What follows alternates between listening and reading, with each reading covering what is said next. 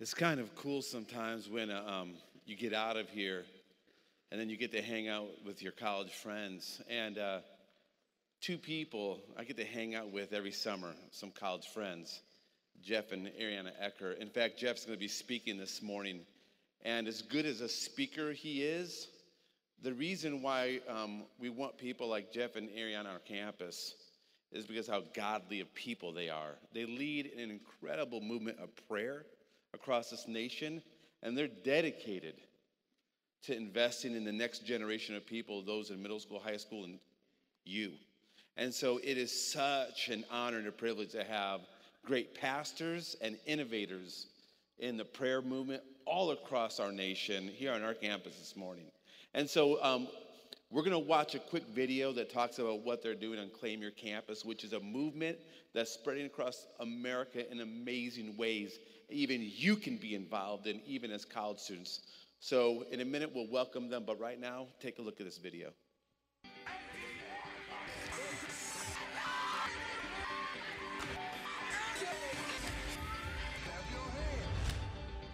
So, this will be my fourth summer with NTS as a site director.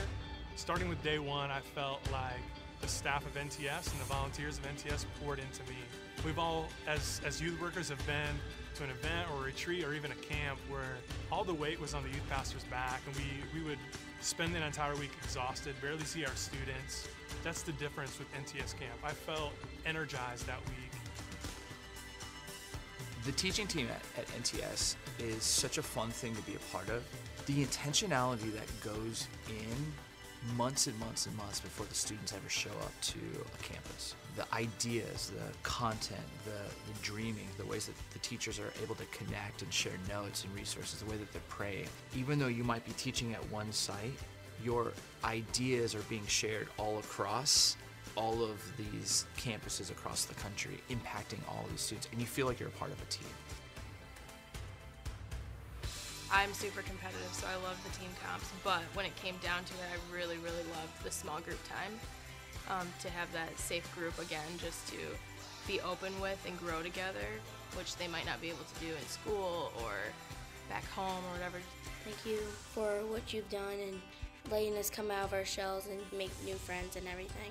Honestly, Austin is such, he's, he's an insanely good leader. He's led me through darkness. He's led others through sin and darkness and temptation. And I don't think he gives himself enough credit, but he's really, honestly, I don't think any of us would be where we are without him.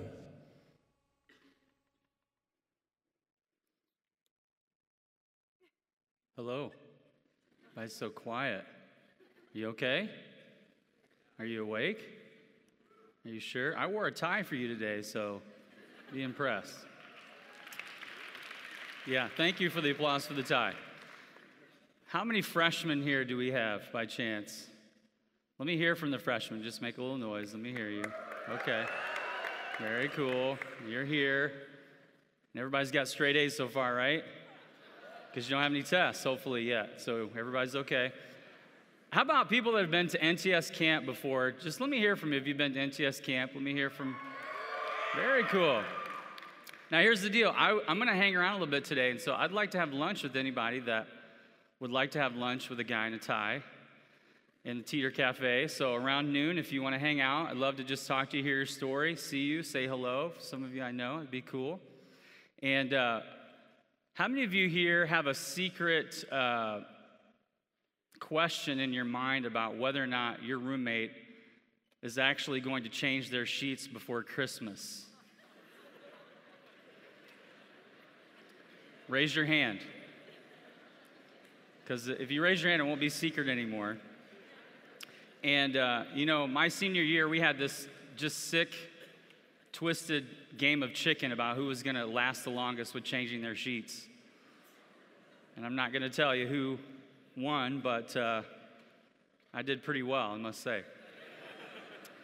It's good to be here. I love Indiana Wesleyan. I'm a graduate of here, as Charlie mentioned. Charlie mentioned that we were college friends. Actually, Charlie's way older than me, just so you know, we're not the same age. He wasn't here when I was here, but that's okay.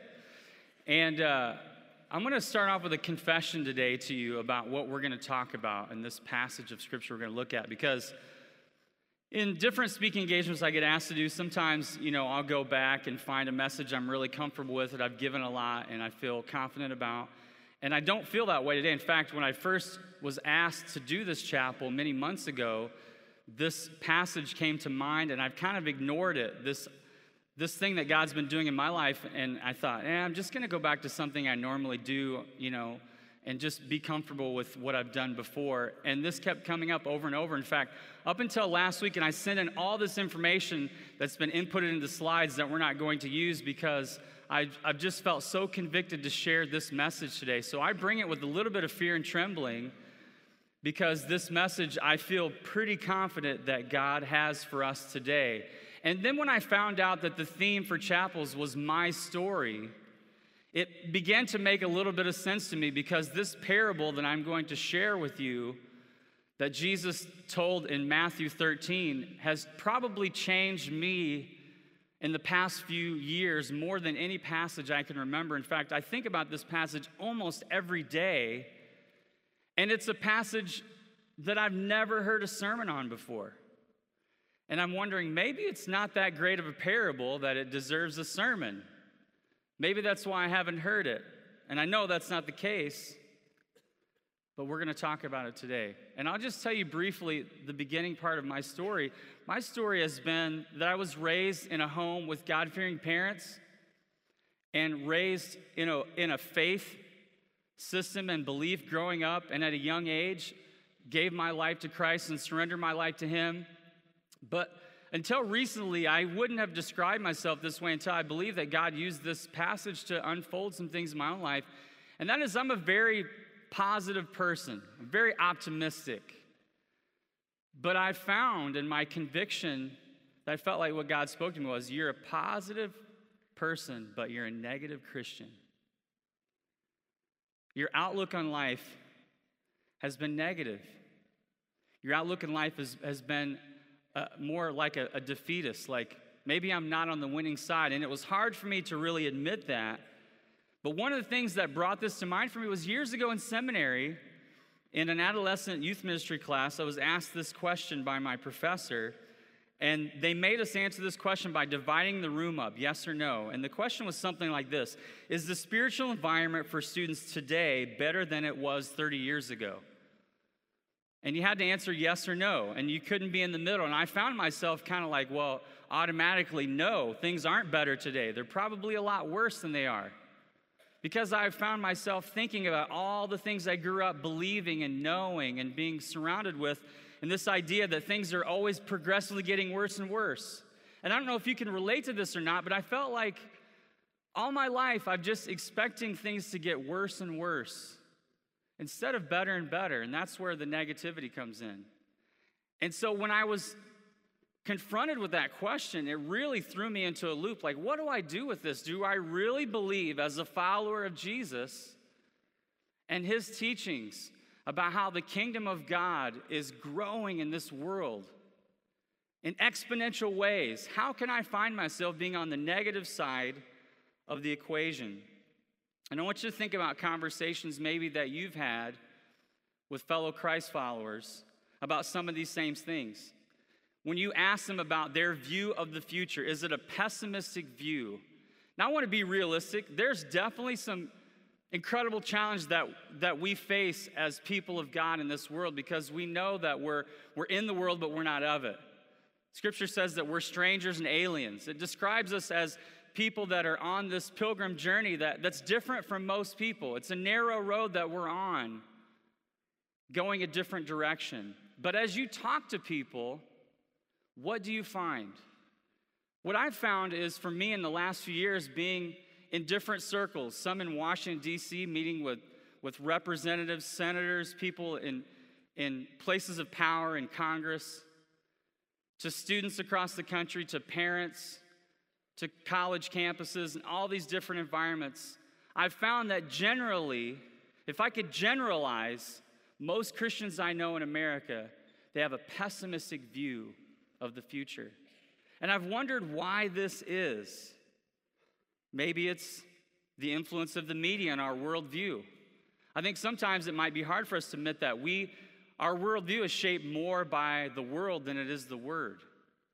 And so when we watch the news, it's negative. But when we look to the Word of God, we find truth, we find hope. So, this parable Jesus told in Matthew 13, and I'll read it for you, and we don't have it on the screen, so just stick with me. If you're in the balcony, please stay awake, all right? And here's what Jesus has to say Jesus told them another parable. This is in Matthew 13, verse 24. The kingdom of heaven is like a man who sowed good seed in his field. But while everyone was sleeping, his enemy came and he sowed seeds among the wheat and he went away. And when the wheat sprouted and formed heads, then the weeds also appeared.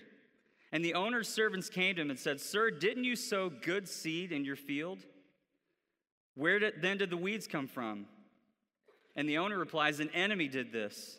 He replied, The servants asked him, Well, do you want us to go and pull them up?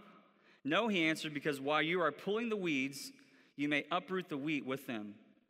Let both grow together until the harvest, and at that time I will tell the harvesters first collect the weeds and tie them into bundles to be burned, and then gather the wheat and bring it into my barn. Now let's stop here for a minute and just try to capture what's going on in this parable. Jesus is telling this series of parables in this part of Matthew he tells the parable about four soils earlier on. He's, he's telling these parables about what the kingdom of God is like. And so he's saying, the kingdom of God is like this field. And the, and the servants went out and the owner went out and he sowed good seed in this field. And then all of a sudden, after some time goes by, the workers of the field notice that it's not just the wheat that was, that was sown into the ground, but there are weeds that are growing up.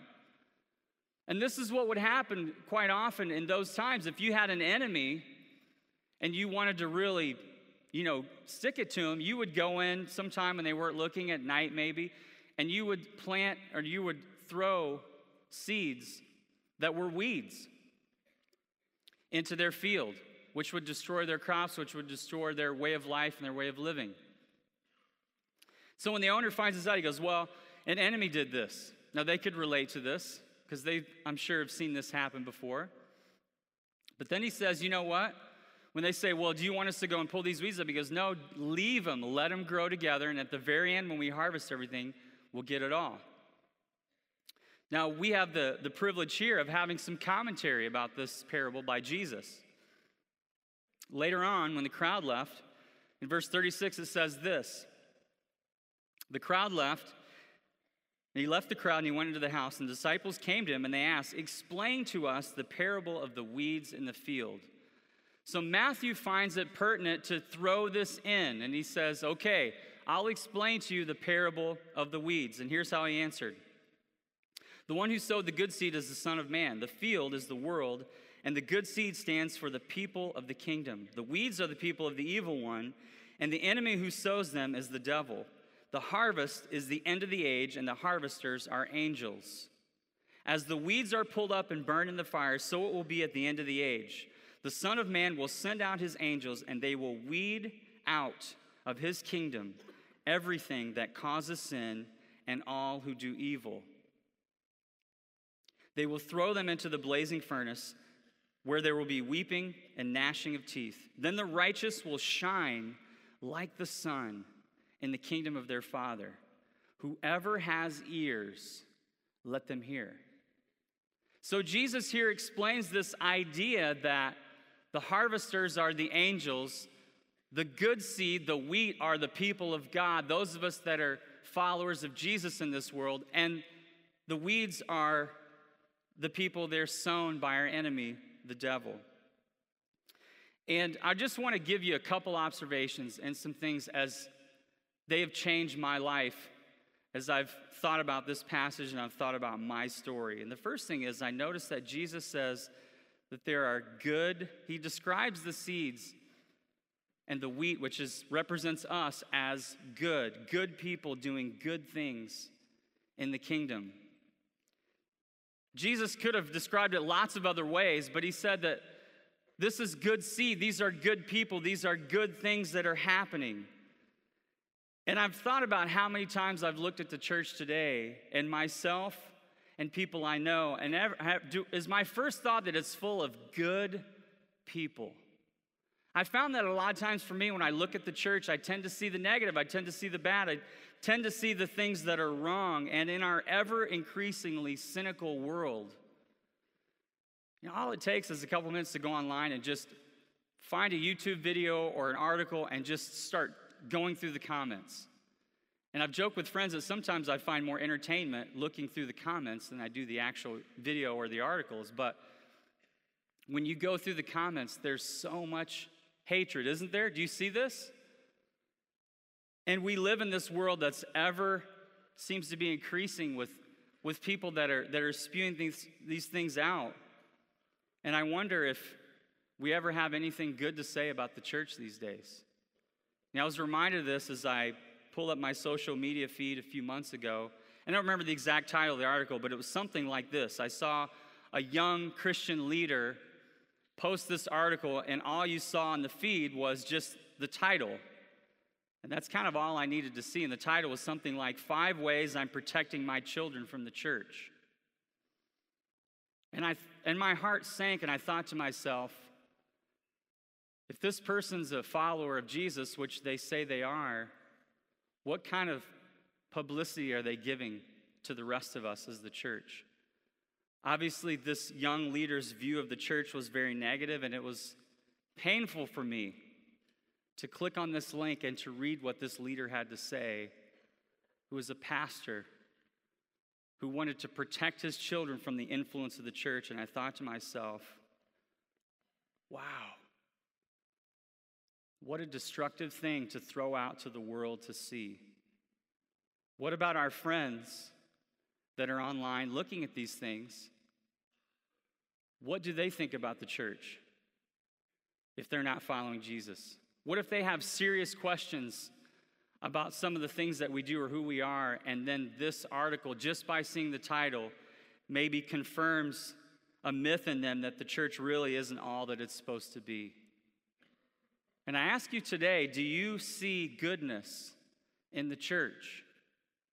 Do you see all the good things that are happening? Because there are a lot of good things happening in the kingdom of God. And I'm excited as I get a bird's eye view as I look across the country, as I get to travel and see things from a different perspective that I haven't ever seen before. And I see these amazing things that God is doing, raising up students in this prayer movement of Claim Your Campus and in college campuses and these college prayer movements that are happening all over the country. Revivals that are breaking out, particularly amongst young people all across the United States and all across the world. And yet sometimes we miss those things. I notice that the weeds and the wheat are to be left together. When Jesus tells this parable, he says, We're going to keep these things together. Jesus say, is saying, as I thought about this, this parable and why he would want us to know this, he's saying, Listen, there's going to be weeds around your life, so get used to it. That may sound like a very negative thing to say, just kind of ironic in light of what we've been talking about. But for you, can you think of some weeds in your life?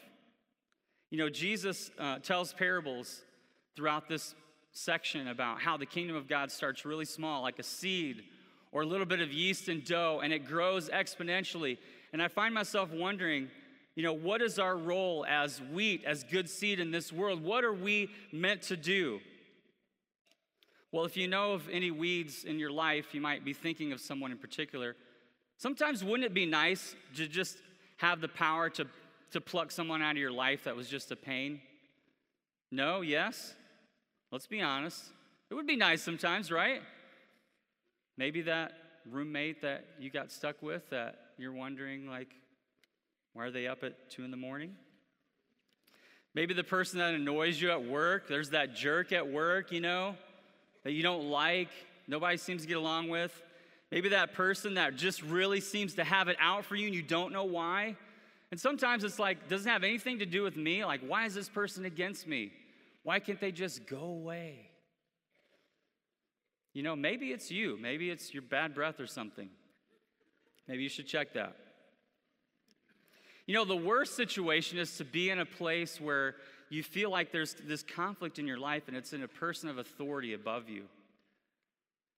You know, there are times in life when it gets tough, and one of the toughest things is when someone is in this place of authority and they seem to be this weed in your life that you can't get rid of and you can't get away from. And especially if this person has authority over you, it's really tough. Maybe it's jealousy, selfishness, for whatever reason. I think about David in the Old Testament. He was in maybe one of the most challenging situations you could be in because the king over the nation of Israel, Saul, was out to get David, and David had to grow up into this.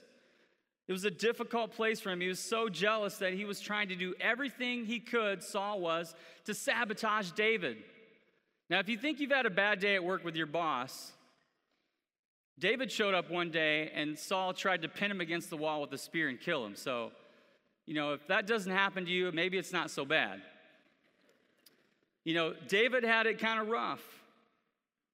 But you notice when you look at David's life, you don't see him complaining about it. You don't see him trying to get out of this situation as much as he's trying to figure out how to keep honoring God with this person in his life. And think about in the New Testament, the Apostle Paul, when he writes all these letters to the churches.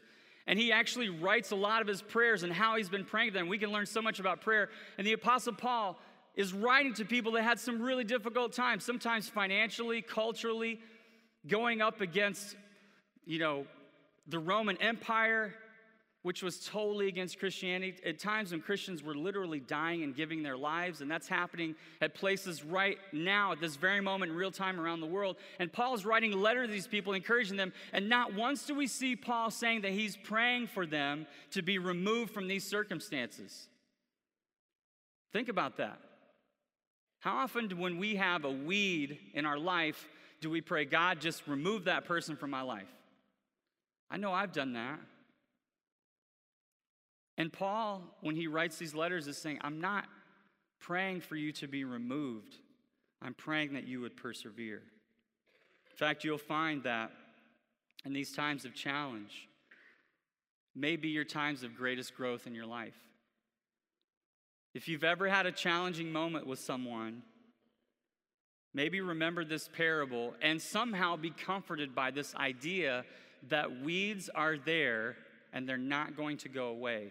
We've just got to learn to deal with it. And for me,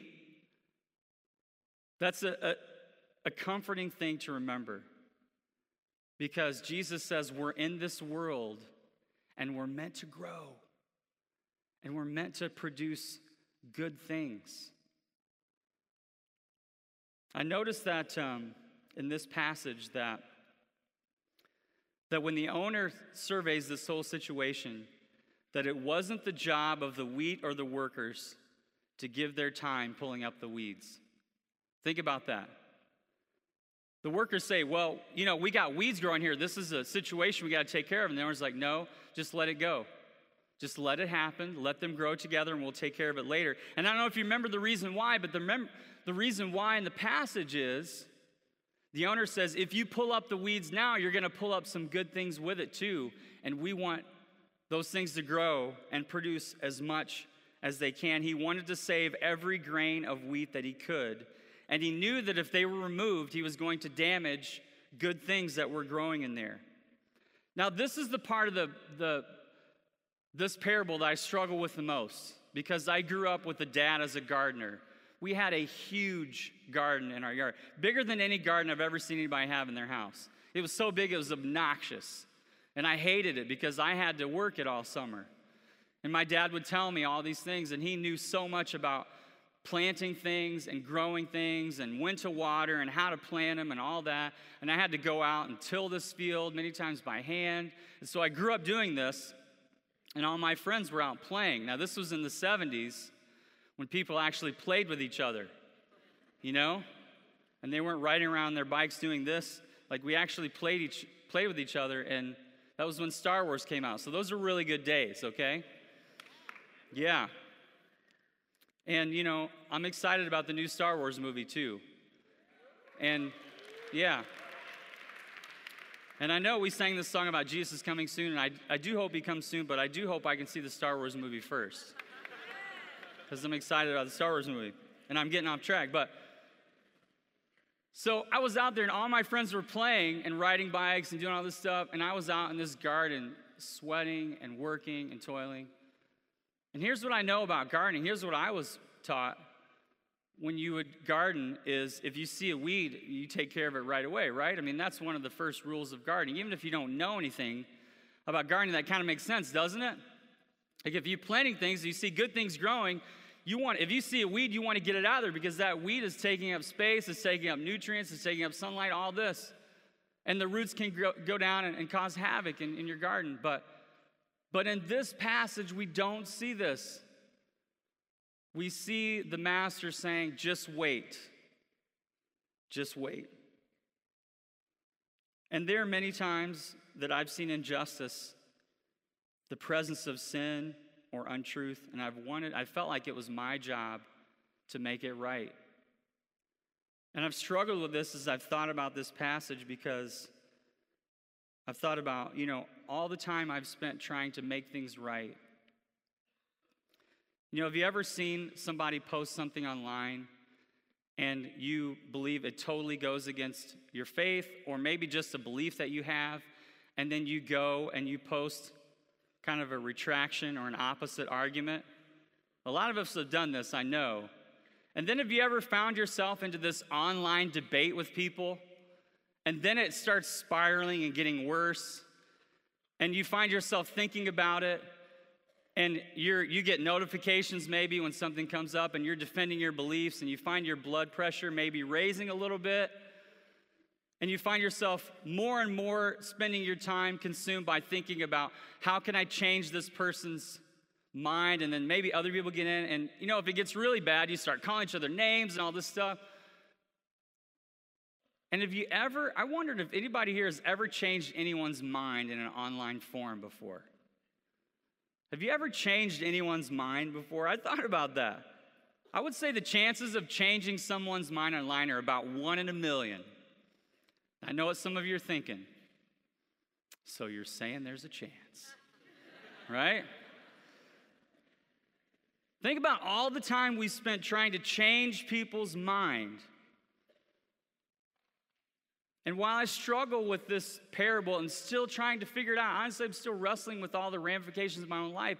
This parable, here's one thing that I've taken away from me that's part of my story is that there are some times when you just have to let the weeds grow. You just have to focus on what God has you to focus on. And I think for all of us, we have to listen to the voice of the Holy Spirit and to know when those moments are but I believe that what Jesus is saying is there's sometimes where you can't fix the problem. You just have to let it go. Now, as world changers at Indiana Wesleyan, aren't we supposed to go out and rid the world of sin? Isn't it our job to go out and to make a difference in the world? And here's what I've learned is I don't think our job is to rid the world of sin. I think that's God's job. I think our job is to lift up Jesus and to be fully surrendered to Him and to be fully in love with Him and to find that love pouring out to everyone around us. We have truth, we have our convictions, we know as followers of Jesus, as we get closer, and we know what's right and wrong. But do we spend so much of our time trying to fix things that we weren't meant to fix? All the great leaders I know, as I've thought about them, as I've reflected on this passage and what it means for me as a leader, thought about great leaders I know and where they spend their time, and they don't spend their time trying to rebut every bit of untruth that comes out about them or about their faith or about Christianity or about Jesus. Now, there are sometimes we need to do that. I'm not saying we don't just totally abandon this, but I'm saying, are we spending our time doing what we need to do and what God designed us to do. I can't remember when it was, maybe it was even earlier this year. I think you've heard of this movie, Fifty Shades of Grey. You heard of this movie, right? Remember this movie? Did you see it? Don't raise your hand. I haven't seen this movie. I'll never see this movie. But I almost really got tired of going online on social media because it seemed like everybody had an opinion about this movie. Do you remember this? Like everything that came up was like 50 Shades of Grey, how bad it was, why you shouldn't watch it, why I'm going to talk about this movie and what you need to know about this movie, but don't watch it. And all these things came up. And it was funny to me because I thought, I was fascinated by these, the people that spent so much time talking about this movie who wanted to lessen the publicity of this movie, but were giving it publicity. Now, how's that work? And I'm sure for them, they thought, okay, I did the right thing today. I wrote my thing about Fifty Shades of Grey and I checked it off, and I did my Christian duty. Now, do we need to speak up against things that are wrong in this world? Yes. But what I find ironic about the whole deal is that I think probably Christians did more to promote Fifty Shades of Grey than the movie company did. And I think we need to examine the ways that we respond in this world when we see things that are wrong. Now, God calls us to take action. But again, I believe our job is to lift up Jesus. What if we spent our life lifting up Jesus to the world? What if we allowed our lives to be transformed so much that people only saw Jesus in us? What would happen if we were known more for our love for God than anything else and there wasn't even a close second? I think one of the reasons it's easy for us to be weed pullers sometimes, at least for me, is because it's something to do. I feel like I can do something to make a difference. And, you know, being and doing are pretty different things. What's it like to, to exist in a relationship with God? Where you're just in love with Him and responding to His promptings of the Holy Spirit.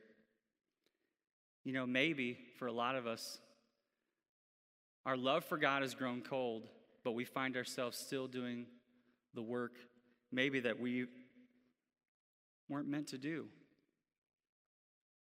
You know, in our American society, man, we're all do, do, do, do, do. What does it like to just be and be in love and be moved by that love with compassion in this world and to lift up Jesus. You know, as I've traveled across the country, I've been so encouraged.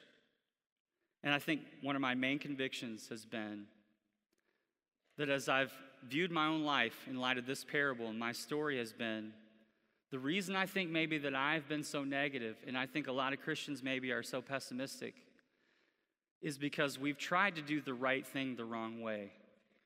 We see the sin in this world. You know, when I think about this summer when the Supreme Court ruled on marriage, my heart was so broken by that. And one of my first questions is what do I do about this? What do I do about things that I see in this world that don't line up with the truth of Scripture? And I've learned that our response is not to do nothing, but our response is to be what God wants us to do when He wants us to do it. And I think maybe some of the reason that we might be so pessimistic is because it seems like things are getting worse and we're looking at the wrong things. Are you seeing the good things that God is doing in this world? And are you sensing God's prompting to be a part of that? What's incredible about this experience you as a student is that you get to be maybe further called and confirmed in the things that you're meant to do in this world as a kingdom worker. You know, Jesus says earlier in a couple chapters, he says, the kingdom of God has been forcefully advancing. What does that mean to be a part of kingdom work that is forcefully advancing in this world? Now, this isn't a rhetorical question. Do you believe that God's power and kingdom are greater than any force in this earth? Yes or no? Let's try again. Do you believe that God's power and kingdom are greater than any force on this earth? Yes or no? Yes. Okay. Do you believe that his power is greater than any power of darkness that our enemy Satan can muster against you? Yes or no? Yes. Okay. Do you believe that greater is he that is in us than he is in the world? Yes or no? Yes. Then our job is to live that truth. that God's power is greater, that God can do miraculous things as we grow in Him. I'd love to pray for you today. Father, thank you for the privilege to be here to share your word, to think about your truth in this parable that still, even today, causes me to have so many questions about how to live in light of your truth. But God, today, as we think about your word, as we think about this parable, as we think about this challenge to be kingdom workers and not kingdom leaders, would you help us to live this out, to wrestle through it, and to be the people you've called us to be so that this world could know the love that you have, the amazing grace that you show for us. And I pray this in Jesus' name. Amen. Man, it's been great being with you. You're dismissed.